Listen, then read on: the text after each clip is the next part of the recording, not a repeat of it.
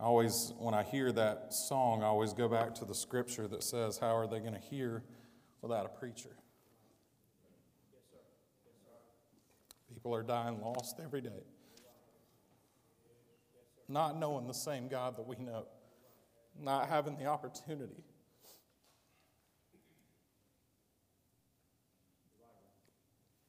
God allowed us to go to, I shared with the Sunday school class, that God allowed us to go to the Netherlands. We were just there on vacation. Uh, we weren't even wanting to go to the Netherlands. We had no idea we would be going, but God knew all along what He was doing. We went to visit my uh, family that lives over there, my sister and brother in law. They're missionaries in Oxford, England, and they've been there for about 14 years now. And we had the opportunity. She asks us every year, please come for Christmas. We want you to be with us. We want to be together. We've not been together for Christmas since they left.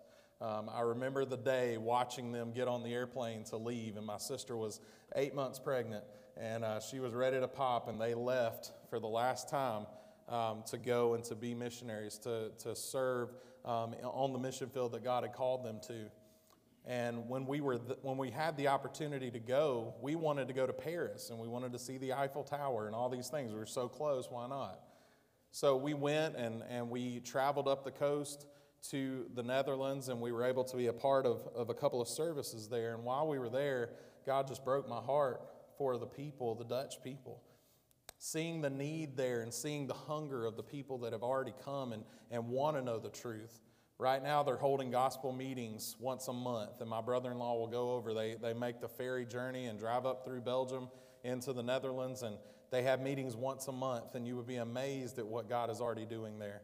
There's an open door in the schools for them to go. And, and when we were there, God just really dealt with our heart and burdened us about these people. The, the thing that sticks out to me, and, and one thing that we say in our video is in, in a lot of churches there, in most churches there, the gospel's not available to all people. The gospel's not preached that whosoever will may come, it's whoever is the elect may come. Well, how do I know if I'm one of the elect? So, the result of what we see is that people are just falling out of church. They're saying, What's the use in me going to church? What's the use in me doing all these things if I don't even know if I can be saved or not? And the thing that broke my heart is I can, I can even here, I can go 10 miles this way, 10 miles that way, in any direction. And I could probably find at least one church that I can go to that'll preach the truth, that'll tell me that God loves me and that He died for the world. But they don't have that. They don't have that option. There's a church on every street corner in Georgia. We're so fortunate. And people say, you know, I, am not, I don't have a heart for missions. But missions is what allowed you to come to know Christ. Whether it was just somebody that came to your house and told you about the Lord, or a pastor that stood and, pre- and faithfully preached the gospel, you had an opportunity to hear from someone that was faithful to spread the gospel. And that's what we want to be. That's our desire. That's what God has placed in our hearts. I just can't shake the feeling that these people are dying and going to hell and they never have the hope that I'm able to know. They never get to hear it like I do. I grew up in a pastor's home. From the time I was born, my dad started pastoring his first church the year I was born. From the time that I was born until probably 30, I was in my dad's church for the most part, hearing the gospel preached. We were around it all the time, but they don't have that opportunity. We want to be faithful and we want to go. We want to be used by God. We want to get there and we want to tell the people that you do have hope. No matter what these people have told you, no matter what they say the Bible says, this is what it actually says. This is what God Himself put in the Word of God so that you could know Jesus, so that you could have a relationship with Him, so that you have the promise of eternal life. All you have to do is accept this free gift. We want to be that preacher. We want to go and tell them. But how can they hear? How can we preach to them unless we be sent? We have to go and we have to tell. And it's our job just like it's your job right? I, I, hear all the time people say, well, people in America need the Lord too. And I amen that. There are people next door here that probably need the Lord. But God has placed churches here to reach these people. God sends missionaries to reach another group of people. I want to see America saved. I want to see a great revival here just like you do. I'm an American. I want to see God do a great work here. I really do. But God has called us specifically to the Dutch people. And so we hope that you'll pray with us as we go. We have a table set up out in the, in the lobby area there. We hope that you'll come by and get a prayer card. I tell people everywhere we go, please put it on your refrigerator because you know you're going to be going there multiple times a day. Put it on the refrigerator. And when you come in there and you see our picture, just say a prayer for us as we travel, as we're on deputation. We've already traveled thousands of miles in just the short amount of time that we've been on deputation, and God has been good. He's already been faithful in our lives. He's already providing support. He's already shown His faithfulness as we go and as we minister in this part of our ministry. But we hope that you'll pray for us as we're on the road, as we get used to still traveling with a baby. Um, all of the things that it takes to go and to raise the support that God has called us uh, to get to the, the place that God has called us to go to. Um, we appreciate this church. I, I say all the time when we come to Mid Atlantic and we go home, our hearts are just so full when we come here. But I, I, always mention, whether, whether you hear this or not, you're hearing it tonight. And I, I think this is a testimony to this church. There, are not, I, I, don't know that there's a church with a, a, a heart of servanthood like this church. It's different here.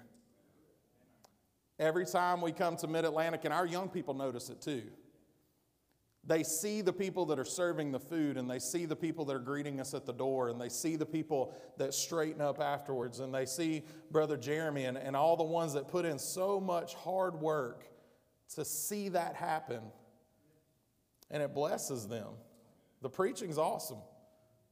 I would never take away from that, but the, the servanthood of this church is just, it just blows me away. And I just want to say thank you from a church that, that comes that's just an outsider. And, you know, we, we love being a part of this, but, but from an outside perspective, thank you, Calvary, for smiling, for, for being joyous about serving the Lord and helping young people and, and seeing people come to know Christ and seeing lives changed in this very auditorium.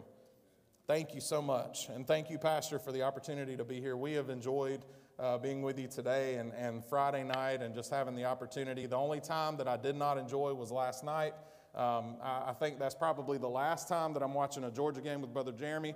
Um, that's, that's it, okay? He, he ruined my undefeated shirt. I'm, I'm blaming it on him. I have a shirt that has been undefeated for three years, okay? And, and last night, it was, it was all blown up. So I'm sorry, I didn't mean to bring up painful memories, but no, we're, we're uh, so excited to be here with you and to fellowship with friends. Uh, the Haskets have become very special in our lives as well. Um, our pastor has known your pastor for a long time, and um, he's quickly become actually one of my favorite preachers. I, your, your pastor came and preached our revival this past year at our church, or this year at our church, and man, just I'd never heard him preach before. I've heard him get up and introduce speakers. I've heard a lot of things. Um, I've watched pieces of services, but I've never heard a whole message until he came down and preached. And man, that message about the frogs just stuck in my mind. It's still there. Um, so that that was that was awesome, and I appreciate him and the ministry that he has here. I'd like for you to turn with me tonight in the Word of God to Luke chapter nine. Luke chapter nine.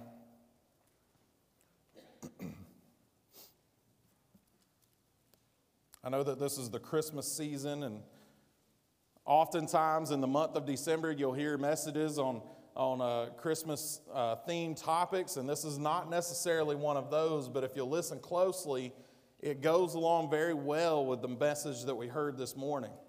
What a powerful reminder that He's coming.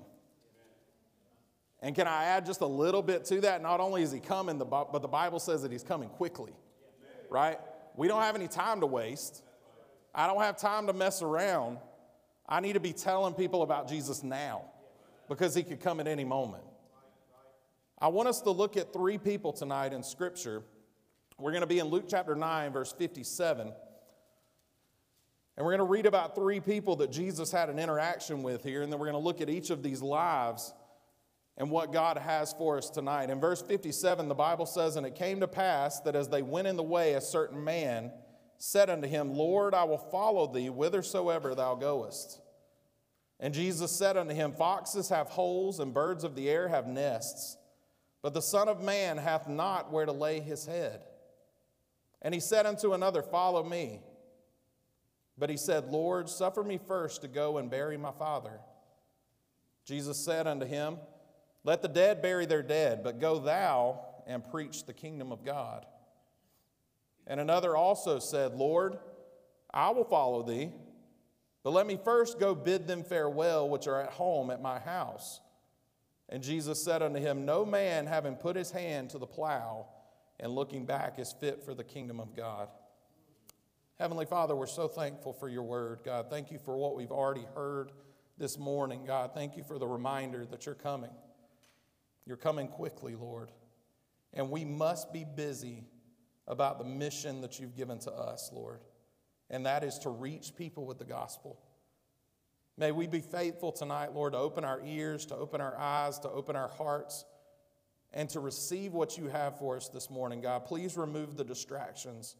Please remove all the things that could uh, choke out the, the Word of God in our lives tonight, Lord, and help us to be that good ground that it falls on, God. Help this day to make a difference in our lives and help us to have a desire more than any other time, Lord, to reach people with the gospel. Lord, we love you. Thank you for your faithfulness and your goodness in our lives, Lord. We pray all these things in Jesus' name. Amen. I have to be very careful sometimes when I start watching videos. The, one of the worst things that ever happened on Facebook is when they started adding these reels. Does everybody know what I'm talking about? You can go down such a rabbit hole and you can get into these reels so far that uh, you look down at your phone and you're like, wait a minute, I just wasted 45 minutes watching these videos. Some of my favorite videos are when people try extreme things. I'm going to be real honest. I love it when they fail.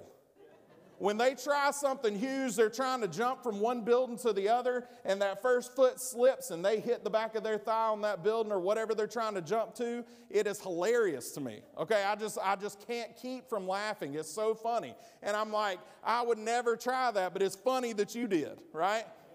One of the best things is when middle-aged men think that they're still in their 20s or teens and they try to do something crazy, right? They get on a, what are those, uh, hoverboard, and they try to, you know, hover across the living room, and before they know it, whoop, it's gone right out from under them and they're on their tail, right? That's the funniest thing I've ever seen. I love it, all right? I love when people fail, unfortunately. It's, it's just a funny thing to me. Um, and, and you know, one of the best things is when people uh, uh, nail something for the first time and you see their reaction, right? When somebody does attempt something great and, and they land that jump from one building to the other, and the elation that's on their face, they're like, I did it. I might have tried a, a million times and failed, a, you know, 999, but I'm, I made it. You know, I did it. I did what I was setting out to do. As we look at these men, in, or these people in this uh, story that God's given us here, we see people that had an opportunity to do something great for God. They had an opportunity to follow God. They had an opportunity to commit to Jesus at the point where He was speaking to them in person, and they fell short. They stopped early, they missed their mark. We can learn something from these people. I, I titled this message and, and I call these people would be disciples. And what a sad title to be fit into that group. To say, I almost did this, God almost used me to do this, I almost completed the task, but I fell short. When people are jumping from one thing to another, they're, they're attempting the trick of their lives. And some, sometimes they fall short. They almost made it. They had every opportunity. Everything was right. Everything was just exactly the way it needed to be, and yet they fell short. And that's the, the situation we find these men in. Jesus was right in front of them, speaking to them individually, and they still missed it they still fell short. We're going to look at each of these three men tonight. And I want us to look at ourselves, and I'm including me in this. When I, when I have the opportunity to preach a message, I, I like what one guy in our church says. He said, I, I've got a mirror on this pulpit, and I'm preaching to myself, but I'm just going to let y'all listen, right? We all fall short of the goal sometimes. We all think that we're attempting something great from God, but we're really holding back. And for that reason, we fall short. The first man I want you to look at tonight is 57 and 58. And I'm going to title him tonight The Unyielded Man. The Unyielded Man. Look at how this came to pass. The Bible says in verse 57 And it came to pass that as they went in the way, a certain man said unto him, Lord, I will follow thee whithersoever thou goest. Think about this. Jesus didn't even address this guy, right? It says that he's just walking through the way. He's passing by, and this guy volunteers Hey, Jesus, I'll serve you. I'll do whatever you want me to do. What is Jesus' response? And Jesus said unto him, Foxes have holes, and birds of the air have nests, but the Son of Man hath not where to lay his head. Why would Jesus respond that way? Why, when this guy volunteered, he said, Please, Jesus, I'll serve you, I'll follow you, I'll do whatever you want me to do. Why would Jesus respond in that way? When I think about this, this, uh, these two verses in particular, I always go back to the verse where it says, Man looketh on the outward appearance, but where does God look? On the heart. God looks on the inside. Before that man ever stood up and said, Hey, God, I'll go. Hey, Jesus, can you use me? Hey, Jesus, I want to be, I want to be used of you. Jesus had already examined him. Jesus already looked inside and said, Hey, you're not ready for this. And I'm going to tell you why. Foxes have holes and birds of the air have nests, but the, the Son of Man had, had nowhere to lay his, has not where to lay his head. This guy was concerned about comfort. This guy was concerned about giving up the thing that he loved the most, and obviously that was having a place to lay his head. He couldn't yield himself completely to God because he was holding back that important thing. And Jesus said, Look, I think it's great that you want to serve me. I think it's awesome that you're volunteering before I ever speak to you. But you got to understand some things. And we never hear that this servant followed Jesus.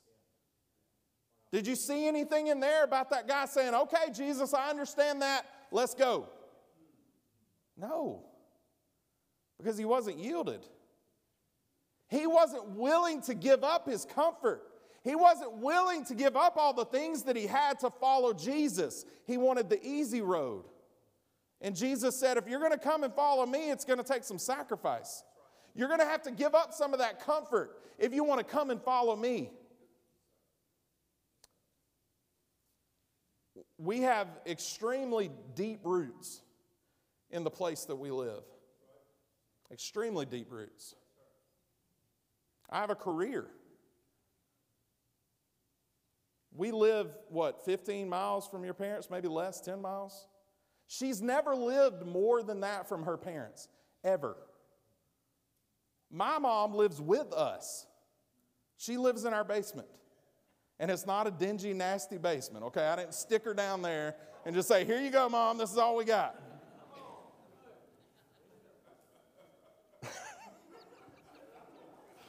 I promise I didn't do that.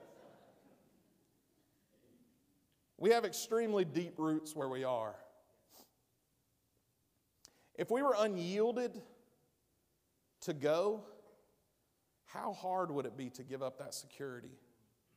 How hard would it be to just quit my job and go and sacrifice to tell other people that I've never met before that Jesus loves them? We have to be yielded to God. We have to give Him everything that we have, and we have to be willing to give up everything in order to serve Him. It sounded like this man had a weakness, and Christ knew that weakness, and He gave him fair warning. If you're going to serve me, if you're going to follow me, you're going to have to give up some of these things. The unyielded man. Number two, we see the unready man. The unready man. Verse 59, the Bible says, And he said unto another, Follow me. But he said, Lord, suffer me first to go and bury my father. Jesus said unto him, Let the dead bury their dead, but go thou and preach the kingdom of God. Did you notice the difference in the interaction between the first guy and the second guy? Did anybody catch that? What's the difference?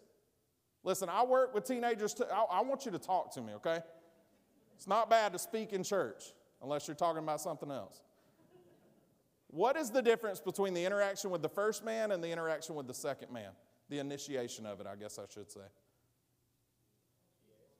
He spoke to him, right? Jesus spoke to him. He asked him to follow him. He said, Follow me. And he said, Lord, suffer me first to go and bury my father. One guy that I read after said he, they're not even sure if this guy's dad was actually dead yet. I don't know. The Bible doesn't tell us that. That's speculation, okay? I, I don't know if that's the case or not. Even if it's not, this guy said, Let me go first and bury my father. What does that tell us about this man? He had wrong priorities, right? He didn't have Jesus in the place that he should have been in his life, and because of that, he was not ready. He said, Let me go first and bury my father. He wanted to go back to that life. He wanted to go back to his family. He wanted to go back, and he said, God, I'm not ready yet to serve you. There are things that I have to accomplish in my life before I give it all to you. Sometimes I think, hey, maybe people feel like they're not financially stable enough to go and to serve God. I can't give it all up because I don't have enough in the bank. I can't give it all up because I got too much in the bank. Maybe I'm too financially stable to give it all up. Maybe I feel like my kids aren't old enough. Or maybe I feel like I'm too old. Maybe we use the excuses of all of these things to say, God, I'm not ready. God, I can't do what you've given me to do because I'm not ready. And God's saying here, let the dead bury their dead. If you're going to serve me, you got to go and do it. You can't wait until everything's convenient. Can I tell you something? There's never going to be a convenient time for you to go and serve God. There's never going to be a convenient time for you to give it all up. And that's what God is showing us here. It doesn't matter if it's a convenient time or not. God's called me to do something and I'm going to go do it. I can't let anything hold me back. I think about Lot's wife when she was when they were called and they were leaving the city and God said, "Don't even look back." She couldn't help it. She was so drawn by the possessions and her love of the city that she turned around and immediately God's judgment was cast on her. And we are the same way. God's called us to do something, and I say, God, not right now. God, I'm too young. God, I'm too old. God, this is not the right time. I just got a promotion at work. God's saying, I'm not asking you if everything's just right. I'm asking you to go. I'm asking you to give. I'm asking you to tell. What's our excuse tonight? What is making us unready and unyielded to go and do the thing that God has called us to do? Go thou and preach the kingdom of God. We have a mission. We have to be ready to go. Number three, I want you to see verses 61 and 62, the unavailable man. And another also said, Lord, I will follow thee, but let me first go bid them farewell, which are at my home, at home at my house. And Jesus saith unto him, said unto him, No man having put his hand to the plow and looking back is fit for the kingdom of God. We see another man that said, Let me go first and do this. Another man with wrong priorities. And Jesus gives a strong analogy here. He said, Nobody, no man that puts his hand to the plow and looks back is fit for the kingdom of God. Has anybody in here ever plowed before? I'm just curious. Okay. So, people that have plowed before, where should your eyes be if you're plowing? Why? Yes. If your eyes are not in the right place, you're going to, to plow a crooked row. When my dad was pastoring and we were younger, he thought it was a great idea for us to have a grass cutting business on the side. Now, we were so hillbilly that we had this old, I mean, like 89 Dodge Caravan, maybe, maybe like 91. I was a little older than that. Maybe 91 Dodge Caravan. Okay, if you remember those vans, you could remove the back seats. There were two bench seats in the back. We took those things out so we could fit the riding mower in the back. Now, there was me, and there was my dad, and there was my brother. Guess who had to ride in the back? I was the youngest. My brother got to sit in the front, my dad's driving. I sat on the lawnmower. That thing's in the back of a Dodge Caravan. I'm sitting on the lawnmower holding on to the steering wheel, just hoping that we don't crash. No seat belts, glass all around me, but I was safe, okay? I, I felt safe. But one thing that I remember about that situation, besides all of the, the sweating and, and the, the heat that we went through, and, and my dad always telling me to do the things that he didn't want to do, right? He didn't want to do the weed eating, he didn't want to do this, so I had to do it. The one thing that I remember is my dad would always take the riding lawnmower and he would uh, put me in this big field if we had a large area to cut. And he would cut a huge circle all the way around that place. And I would watch him, and I'm standing there. And then he would put me on that lawnmower. I probably was not old enough or smart enough to be on a lawnmower at that point, but he put me on the lawnmower. And he said, Follow that line. Keep this wheel on that line, and everything will be straight. It'll be just like uh, it's supposed to be. But you know what would happen? Inevitably, as a young boy, I would get distracted by whatever it is a bird flying by, whatever the case may be, and my eyes would get turned, and before I know it, I'm headed for the ditch. Before I know it, I'm headed for a pile of rocks or something like that, or I'm just weaving in and out and that line is moving all over the place. And he would come back and say, What are you doing, boy? I told you to follow the line. This man had his eyes in the wrong place, and Jesus knew it. He said, Look, if you're going to serve me, if you're going to put your hands on, those on that plow, and you're going to come and you're going to follow me and do what I've asked you to do, you can't be looking back. You can't have your eyes in the background if you're going to serve me the way that you're supposed to. If you're going to be used the way that I want to use you, you can't be looking back at other things. You can't be distracted off to the side, or else you're not going to plow the road that you're supposed to plow. This man wasn't available to do what God had asked him to do, he had way too much to lose. Sometimes when we uh, can't commit to Christ, it's because we have too much to lose. Sometimes we become tied down by things in our, in our past or in our present, whether it be possessions or family or whatever the case may be, and we can't serve God because we're so tied down. It becomes more and more difficult for Christ to arrest our hearts and to send us to the place that He would have us to go. Jesus tells us that we're supposed to hate our families, right? Stay with me. I'm just trying to get your attention. Luke chapter 14, verse 26 says, If any man will come to me and hate not his father and mother and wife and children and brethren and sisters, yea, and, also, and his own life also, he cannot be my disciple. Does that mean that I'm supposed to literally hate my wife and my children? Absolutely not. I'm supposed to love them they are my responsibility as a husband and as a father. But Jesus is saying you have to think of them in a way that they never come above me. If they ever take my place, you can't be my disciple. If your father or your mother or whoever it may be, if they ever take the place of me, you cannot be my disciples. And this man said, Hey, I need to go home and tell my people bye. But Jesus is saying, if they're in the place of following me, if you're unready and unwilling and unavailable to follow me right now, you can't be my disciple. If you look back at those things, your eyes are on the wrong, in the wrong place. And if you look back, you will fail. You cannot be my disciple. There's no stuttering there, there's no hesitation. God didn't put little uh, dots there or, or anything like that or add something in in parentheses. No, he said if these things aren't present, you can't be my disciple. You can't do what I want you to do. You can't follow me closely. I want you to turn to Philippians quickly, Philippians chapter 3.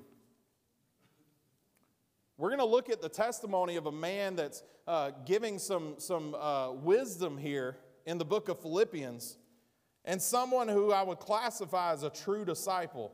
Philippians chapter 3, we're going to start in verse 7. The Bible says, But what things were gained to me, those I counted for loss, counted loss for Christ. Yea, doubtless, and I count all things but loss, for the excellency of the knowledge of Christ Jesus my Lord, for whom I suffered the loss of all things, and do count them but dung, that I may win Christ, and be found in him, not having mine own righteousness, which is of the law, but that which is through the faith of Christ, the righteousness which is of God by faith, that I may know him and the power of his resurrection and the fellowship of his sufferings, being made conformable unto his death, if by any means I might attain unto the resurrection of the dead. Not as though I had already attained, either were already perfect, but I follow after. If that I may apprehend that for which also I am apprehended of Christ Jesus. Brethren, I count not myself to have apprehended. But this one thing I do, forgetting those things which are behind and reaching forth unto those things which are before. I press towards the mark of the high calling of God in Christ Jesus. We see here as the Apostle Paul is writing these things under inspiration of the Holy Spirit, he said, Look, I've lost a lot of things. And if you look back and you study the life of the Apostle Paul, he lost a lot of things, including his health. The one time they stoned him so bad that they thought he was dead. Can you imagine? They beat him with rocks so bad that they left him and they said, There's no way this guy's gonna get up from this. There's no way this guy's even still alive. And yet he stood up, and the Bible says he went right back to it.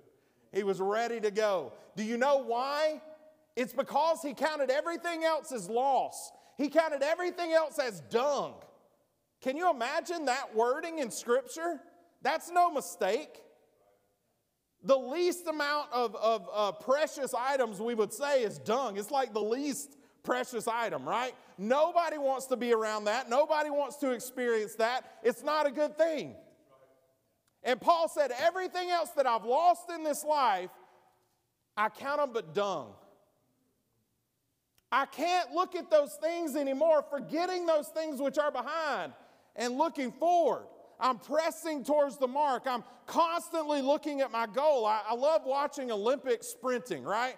The 100 meters is just fascinating to me. Those folks are so fast. I just can't even imagine running that fast. I mean, they would outrun a deer. It's just amazing. But you know what they have to do? They got to keep their eye on the prize.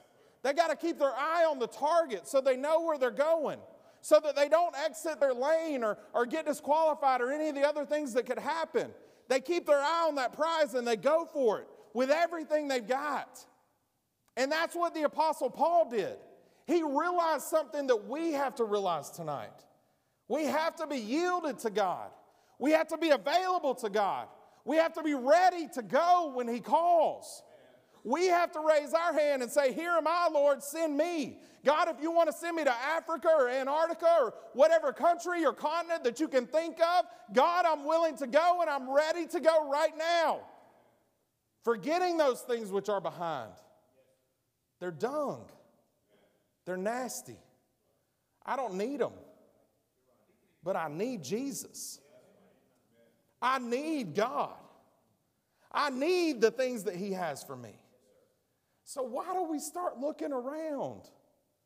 Why do I become so distracted? I look at my circumstances. I look at the things that I used to have.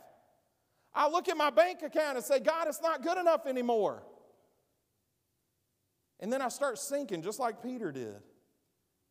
When I start looking at all those circumstances, start looking back, I start looking to the sides.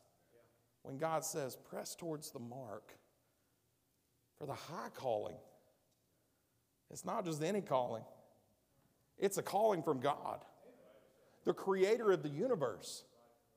He's called us to do something more. So, what are we doing with our lives tonight? What is He calling you to do today? Is He calling you into the ministry? Is He calling you to the mission field? I told the Sunday school class this morning one of the things that I, that I strive to do anytime we are in a church is to encourage people in the area of missions because we have all benefited from it. Even if you didn't grow up in a foreign field, you still benefited. If you're saved, somebody told you. We have to be willing to go and to tell others. Are you running from God or are you looking back? This statement convicts me. These men had no legitimate excuses, but enough of an excuse to render them useless. Are we going to be useful tonight? Are we going to be rendered useless? I want to be used of God. I want God to take my life and use me. I don't want to get distracted by those things in the past or those things in the present that could keep me from serving God. I want to be yielded. I want to be ready. I want to be willing. And I want to be completely surrendered to what He has for my life. If you'll bow your heads and close your eyes for just a few minutes.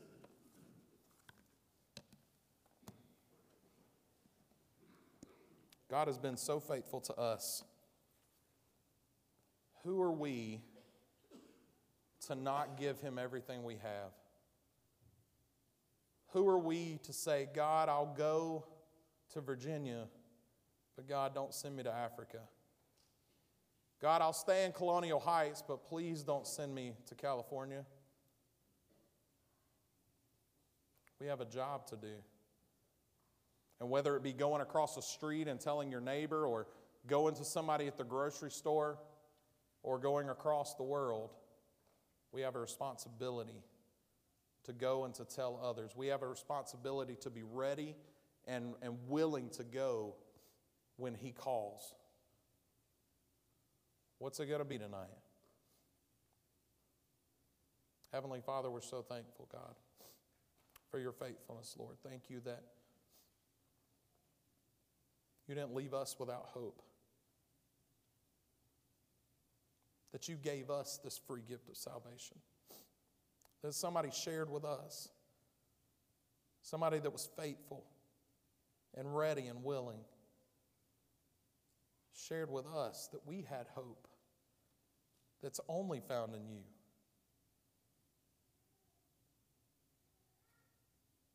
God, may we not be complacent in these last days. God, we know that you're coming. And we know that we have a responsibility. God, may we be faithful more than ever to do what you've called us to do. God, please have your will and way in this invitation. I pray that you would bless this church. God, I pray that they would do more than ever to reach the people outside of these walls that need to know you as their Savior, Lord. We love you and we thank you in Jesus' name. Amen.